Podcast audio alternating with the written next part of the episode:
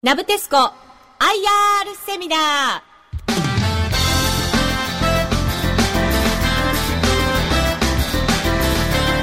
この番組は証券コード6268ナブテスコ株式会社の IR 活動の一環としてお送りします。この番組は8月25日に大阪で開催した IR セミナーを収録したものです。証券コード6268東証一部上場ナブテスコ IR プレゼン。ナブテスコ株式会社総務人事本部総務部 IR 担当部長でいらっしゃいます松本敏弘さんです。お願いいたします。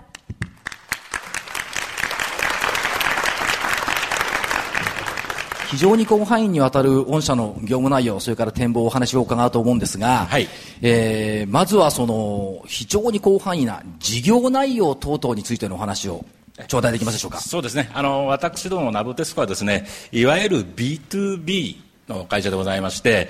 さまざまなところに当社の製品は使われてるんでございますが、なかなか、えー、皆様の目に直接触れることは少ないんです。えー、等ではありますけれども、なるべくあの皆さんにもわかりやすくですね、えー、事業内容を説明していきたいと思います。当社の企業理念、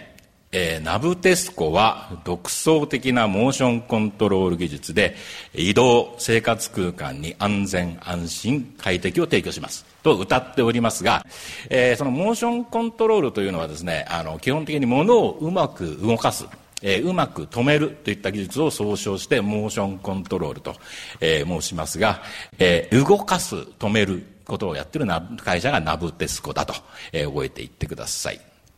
で当社の事業、えー、主要8事業と言っておりますけれども、えー、これを4つのセグメントに開示しておりますので、セグメントごとに、えー、どういう製品があるのか、え、ということを説明してまいります。えーと、まず産業用機器セグメントでございます。え、こちらはですね、セグメントの売上高の、えー、約95%を占めます、精密減速機という製品が、え、主力製品でございます。えー、どういうものかと申しますと、えー、精密なギアでございます、えー、基本的にサーボモーターという高速回転する電気モーターとセットで使われまして、えー、この、えー、サーボモーターの回転を減速することによって力を取り出すですね、えー、それと同時に、えー、ユーザーはこの減速機に対して位置決め制度位置を決める制度を求めるものでございます。で、この 精密減速機、最も大きな用途、まあ、減速機全体の85%程度にございなりますが、最大の用途が産業用ロボットの関節としての用途でございます。この用途でおきまして、当社は世界で約60%のマーケットシェアを持っております。えー、また最近ですね、えー、数年かけてやっと受注にこぎつけたのでございますが、えー、太陽熱を利用した、えー、発電プラントにこの減速器を応用した、えー、太陽追尾駆動装置という新製品をやっと上市することが、えー、できました。えー、続きまして、えー、輸送用機器セグメントでございます。こちらにはですね、鉄道車両用機器、えー、商用車用機器、白用、白、大きい船のことを白っていうんでそうなんでございますが、えー、白用機器、えー、の3つがございまして、えー、それぞれ、あの、セグメント内の売り上げは、えー、鉄道車両機械約55%、えー、商用車、えー、白用機械それぞれ約半分、その残りの半分ずつぐらいになっております。えー、それぞれ、えー、製品を説明してまいります。えー、鉄道車両機器でございますが、えー、主力製品はブレーキ装置、えー、それから、えー、ドアの開閉装置でございます。えー、ブレーキ装置におきましては、国内で、えー、約50%のマーケットシェア、えー、ドアの開閉装置で、えー、約70%のマーケットシェアを持っております。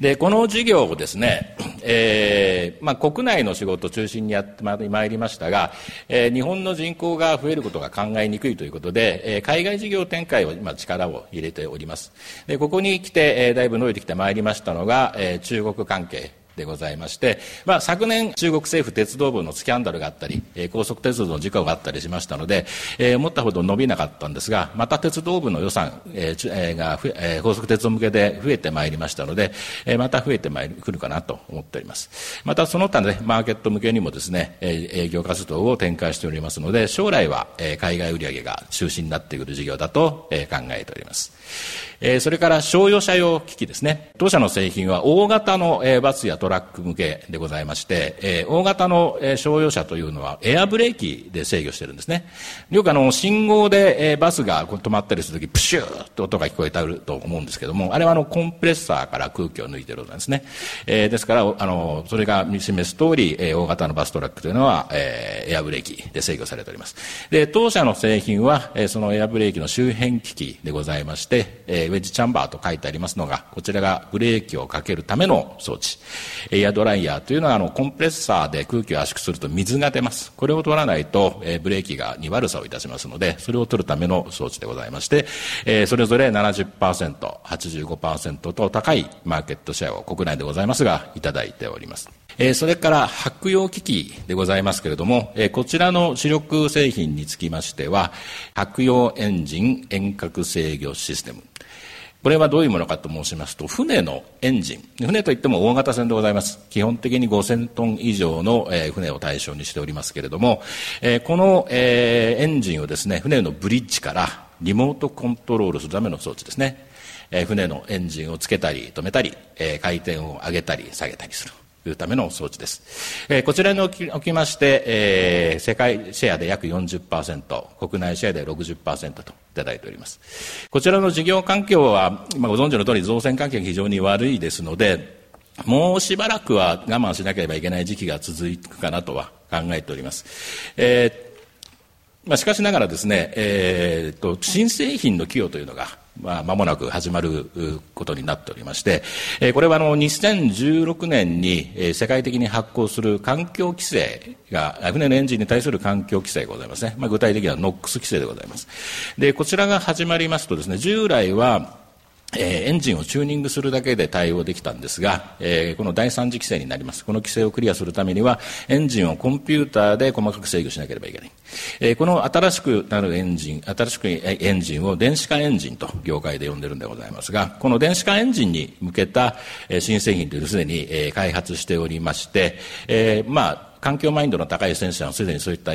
船を発注しております。えー、この売上企業が15年ぐらいから本格化いたしますので、例えばこの市場規模が一緒だとしても、この船の事業の売上は増えていくだろう。というのは、あの、従来の製品がなくなるわけではございませんので、えー、といった期待ができるといった、ね、事業でございます。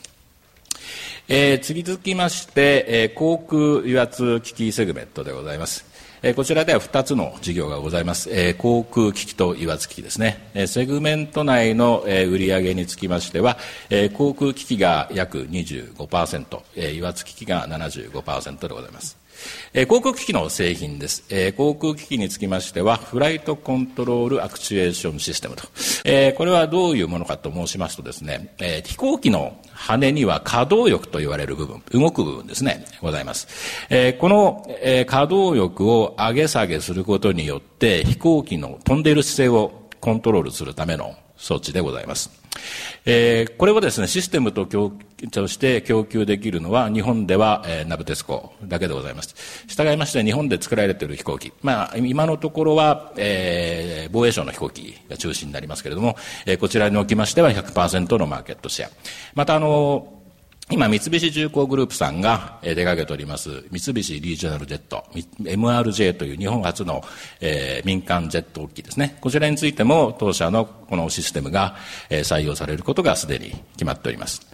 で、民間向けでは、えー、ボーイングが最大のお客さんでございまして、えー、ボーイングの飛行機ですと、えー、737、747、767、えー、トリプルセブン、787といった飛行機に当社の製品が使われております。えー、特に、えー、あの、ボーイングの現在の主力機ですね、えー、トリプルセブンにつきましては、えー、当社のこのフライトコントロールシステムが100%、えー、使われております。えー、それから747の最新モデル、747ってジャンボ機ですね。の最新モデルが去年出てきたんですけども、これがダッシュ8というモデルでございまして、こちらでは一番重要な主翼部分のシステムを当社が担当しております。えー、続きまして、油圧機器でございます。えー、油圧機につきましては、あの、パワーショベル用走行モーターという製品が主力製品でございます。えー、この走行モーターという製品、まあ、どういうものかと言いますと、あの、パワーショベルの足回りですね、いわゆるキャタピラ、クローラーと言いますけれども、えー、これを、えー、動かすためのモーターでございます。で、えー、この分野におきまして、えー、当社は世界シェア約30%、えー、工場が、えー、日本、それから、えー、上海、そしてタイにございます。で、この世界シェア30%とありますけれども、え、残り70のうち、えー、30は実はあの、お客様でもあります、研究メーカーの内製なんですね。え、実際、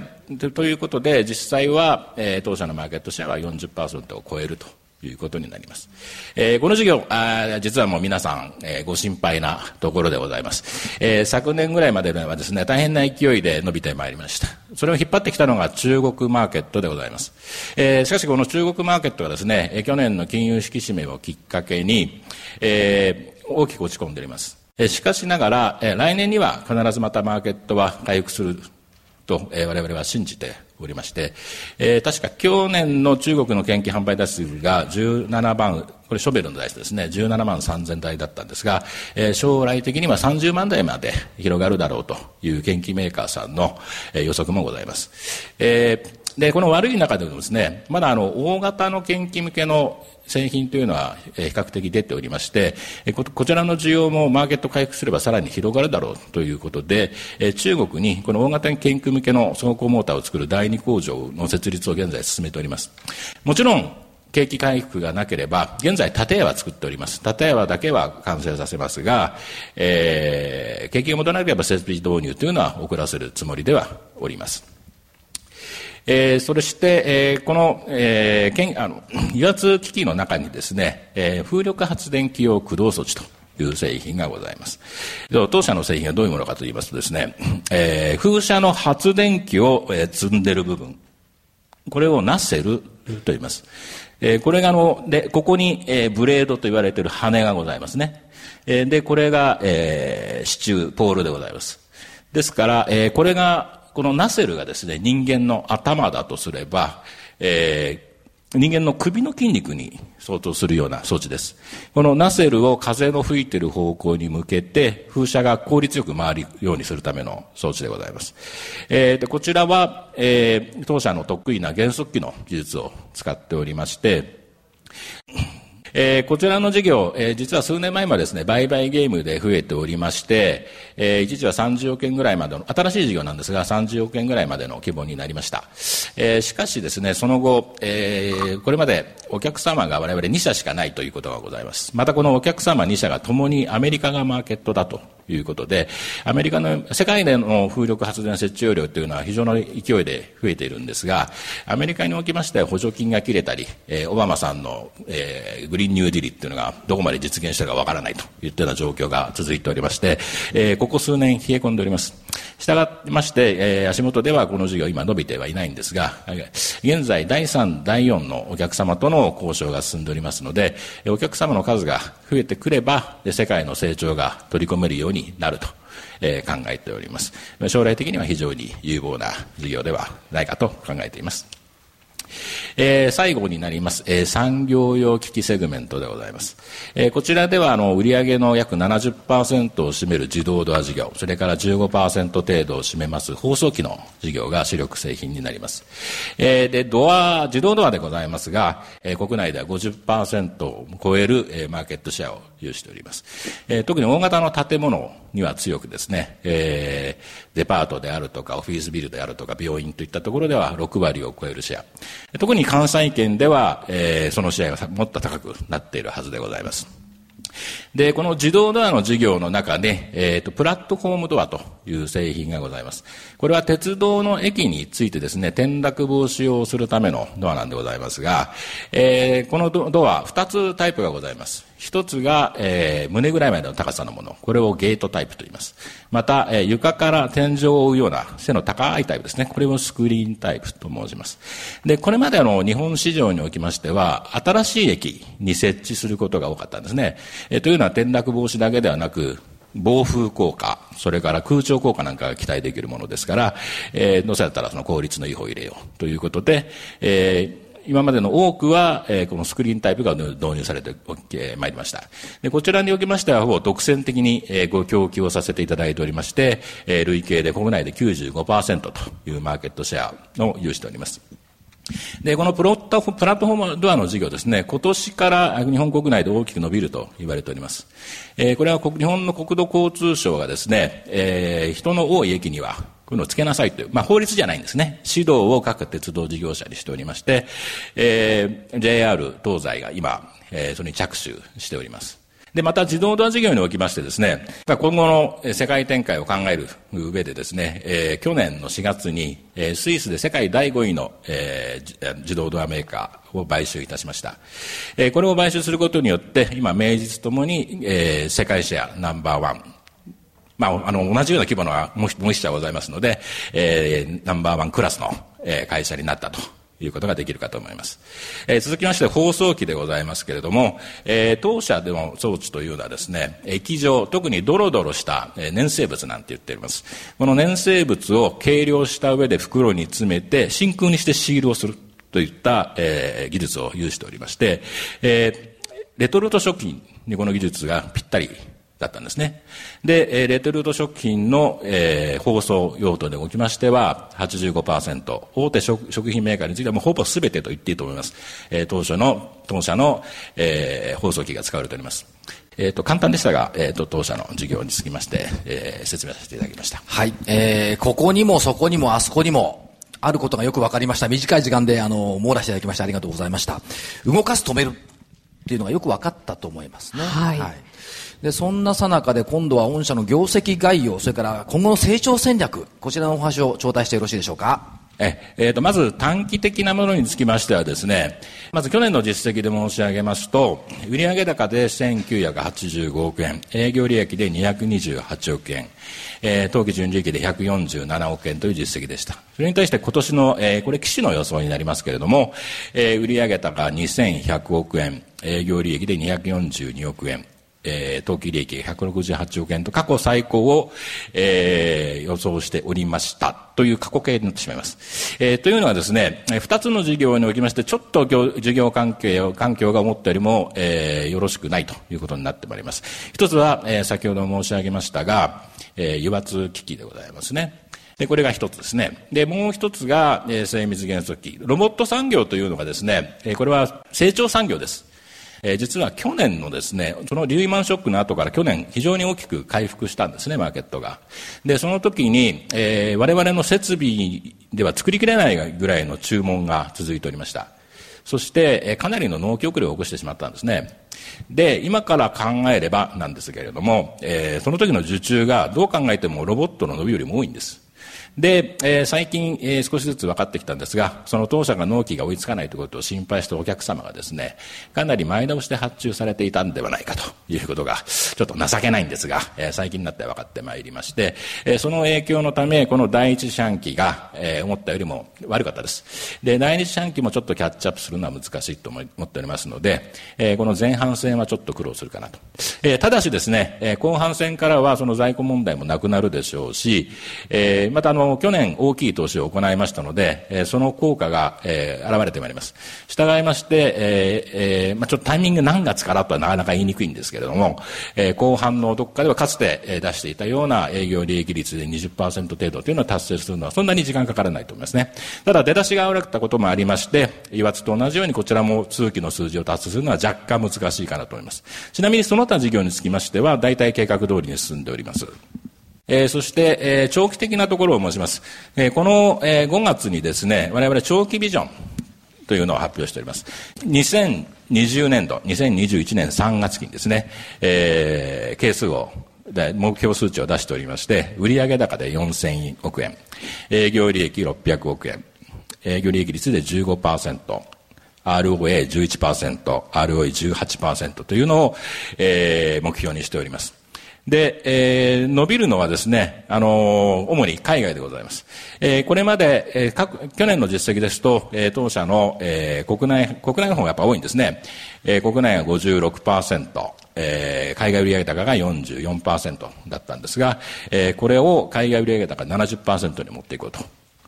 それによって、先ほどの4000億円を達成していこうという計画でございます。2020年にはほぼ現状の倍増になってくるっていうことですよね。そうですね。で、そういう中で、御社の成長戦略、未来像っていうのを、成長戦略をお話し頂戴できますか？えもちろん、新事業を創出しなければいけませんですね。新しい市場を開拓する、新製品のためのマーケティングを推進します。